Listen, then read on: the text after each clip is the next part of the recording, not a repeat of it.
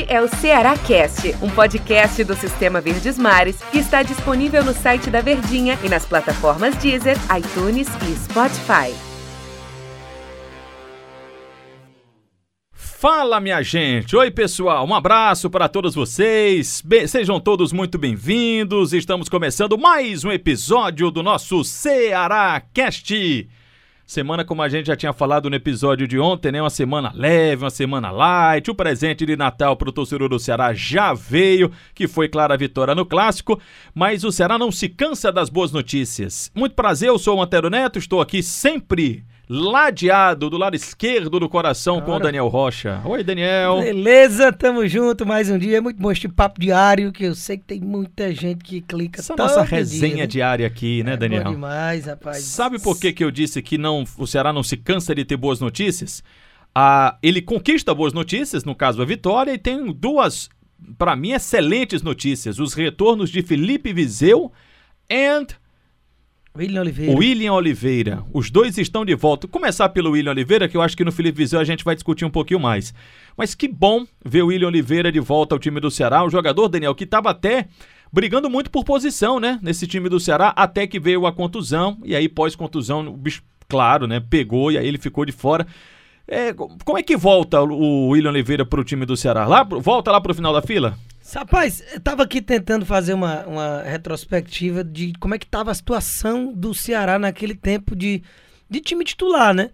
E eu acredito que era o William Oliveira, disputava posição com o Fabinho, muitas vezes revezava se era o William Oliveira ou o Fabinho. O Charles era uma cadeira cativa ali naquela volância. Vira e mexe tinha o Ricardinho também ainda no começo de temporada, né? Sendo muito utilizado. O Sobral era mais um ponta mesmo, como ele vinha jogando. E aí o William Oliveira, ele acabou... O William Oliveira, ele acabou que é, se machucou de uma forma grave, né? E talvez nem tivesse tanta expectativa dele retornar nessa temporada ainda. E como a gente está vendo jogo em cima de jogo no nível de intensidade tão grande, mesmo ele não chegando para dizer que vai brigar por titularidade, é importante para o Guto Ferreira você ter um cara desse calibre à disposição numa reta final, num período de tanto desgaste, em que ele teve que ficar descobrindo jogadores, como Pedro Nares, o Kelvin, que começou o ano como lateral esquerdo, voltando para sua origem, que é como volante. Então o Ceará, digamos que ele está bem sortido nessa faixa de gramado aí para essa reta final de temporada. Lembrando que o Ceará, ele renovou o contrato com o Ilho Oliveira, né? O contrato dele estava terminando no final do ano e vai até o fim do Campeonato Brasileiro. Ou seja, o Ilho Oliveira terá aí dois meses, Daniel, para dar a vida no time do Ceará, nos treinamentos e quando tiver oportunidade dentro de campo, para tentar uma renovação mais longa, para tentar uma renovação maior. Porque o contrato dele vai só até o final de fevereiro. Aí resta saber se o Guto Ferreira, que provavelmente continua no time do Ceará, a diretoria pretende a renovação de contrato do William Oliveira. Ele tem, e aí eu faço, coloco na mesa aqui para, nosso, para o nosso papo, um diferencial em relação aos outros meio-campistas, aos outros volantes do time do Ceará. E aí eu queria saber do Daniel se é mais mérito ou se é mais demérito. Ele é o mais marcador de todos entre Fabinho, Charles, Nares, botar até o Ricardinho aí, ele é o cara mais pegador. Ninguém marca como o William Oliveira, mas a dificuldade dele é de sair para o jogo, né? A dificuldade é sair jogando. Não que ele não saiba, mas em relação aos concorrentes, ele é o que tem menos capacidade técnica de sair jogando. O que é que pesa mais a favor dele? Poder de marcação ou essa deficiência? É aquela coisa, eu acho que para o futebol de hoje, cada vez mais volantes no estilo William Oliveira, eles estão em, digamos assim, extinção, né? Tá se acabando o espaço porque você precisa ter qualidade na saída de bola. E eu nem sei se eu coloco o William Oliveira, digamos que melhor marcador, por exemplo, do que um Charles quando estava no seu bom momento, do que até mesmo o Sobral, que o que rouba de bola durante a partida o Fernando Sobral, agora jogando como um volante realmente ali numa faixa mais central à frente da zaga. Então eu acho que ele está atrás dessa galera por conta dessa deficiência na armação de jogo. Agora, ao mesmo tempo, tem determinados jogos, determinadas situações que jogadores desse naipe, que é aquele tal do volante Brucutu, eles são necessários, às vezes até essenciais, para entrar numa reta final de jogo, ser aquele carrapato no pé de algum jogador mais habilidoso da outra equipe, tomar o cartãozinho amarelo que toma todo jogo de algumas formas essenciais para você matar uma jogada que ele sabe fazer como ninguém. E é um cara que parece ser bom de grupo, nunca se teve problemas nem nada relacionado ao nome dele. E no ano que vem, né, tendo o seu contrato renovado, o Ceará ele pode ter um, um meio-campo do Sampaio Correia, campeão do Nordeste, né? Com Marlon Sobral e o William Oliveira, que fizeram muito sucesso juntos, esse trio. E até nisso pode ser levado em consideração no aspecto entrosamento para o ano que vem. Né? Vamos lá para o outro lado, outro retorno, melhor dizendo. Volta Felipe Vizeu, está de volta ao time do Ceará. E aí eu faço a mesma pergunta. É, se bem que essa fila dos atacantes do Ceará ela não é tão longa assim. Você tem o Viseu, você tem o Clebão, você tem ali o que? O Cristiano, o Saulo Mineiro que pode fazer, eu tô falando de centroavantes, mas o Viseu ficando à disposição. Tá, pode jogar contra o Santos. Volta como titular? Eu tava ouvindo o a jornada, né, quando abri o pré-clássico, né? Quando encerrei minha participação, o Wilton Bezerra falando, dando uma cutucadinha no Del, né?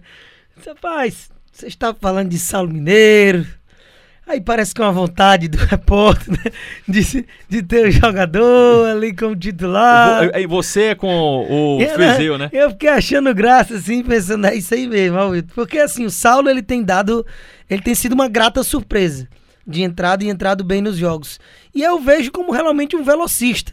Colocar o Saulo Mineiro como um centroavante, numa função que o Viseu e o Clebão no elenco do Ceará jogam, não dá nem para falar do Cristiano, porque não tem amostragem disso. Mas é um pote, mas, né? Mas de característica, né? Ah. Você tem. Eu tô conectando você agora. Você tem o, o, o Viseu e o Clebão como jogadores que são da função e que naturalmente vão ser utilizados, né? O Cristiano tá ali mais para uma ocasião de extrema necessidade.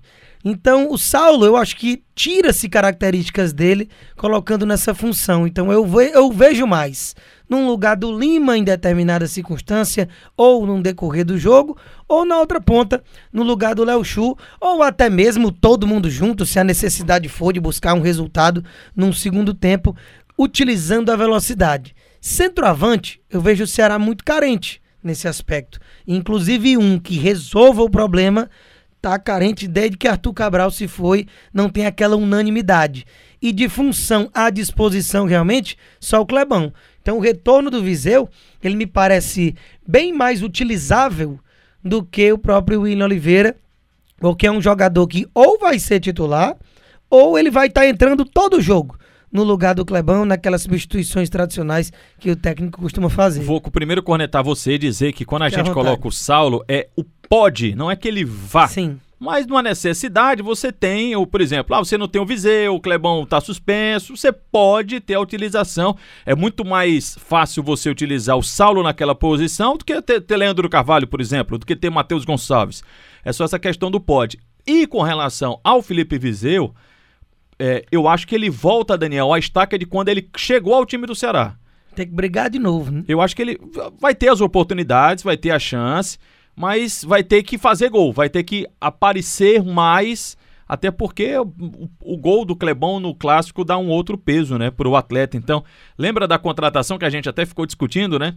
E você disse, ó, dou cinco rodadas aí para o Felipe Vizeu ser titular indiscutível do time do Ceará. Eu acho que a gente bota de novo nessa conta. no segundo jogo se quebrou. aí, Ai, aí, aí é por isso que ele volta para a condição mesmo de, de fim de fila e esperar uma oportunidade. Pelo menos é o que a gente já viu com o técnico Guto Ferreira, mas de qualquer forma, você tem um Clebão que se, ah, Tero, não é a super fase, mas o Clebão, ele tá sempre ali, aparece, faz um golzinho dele, e tem um jogador de nome que já provou, ou pelo menos dá a perspectiva de que pode render muito para o time do Ceará, é muito bom.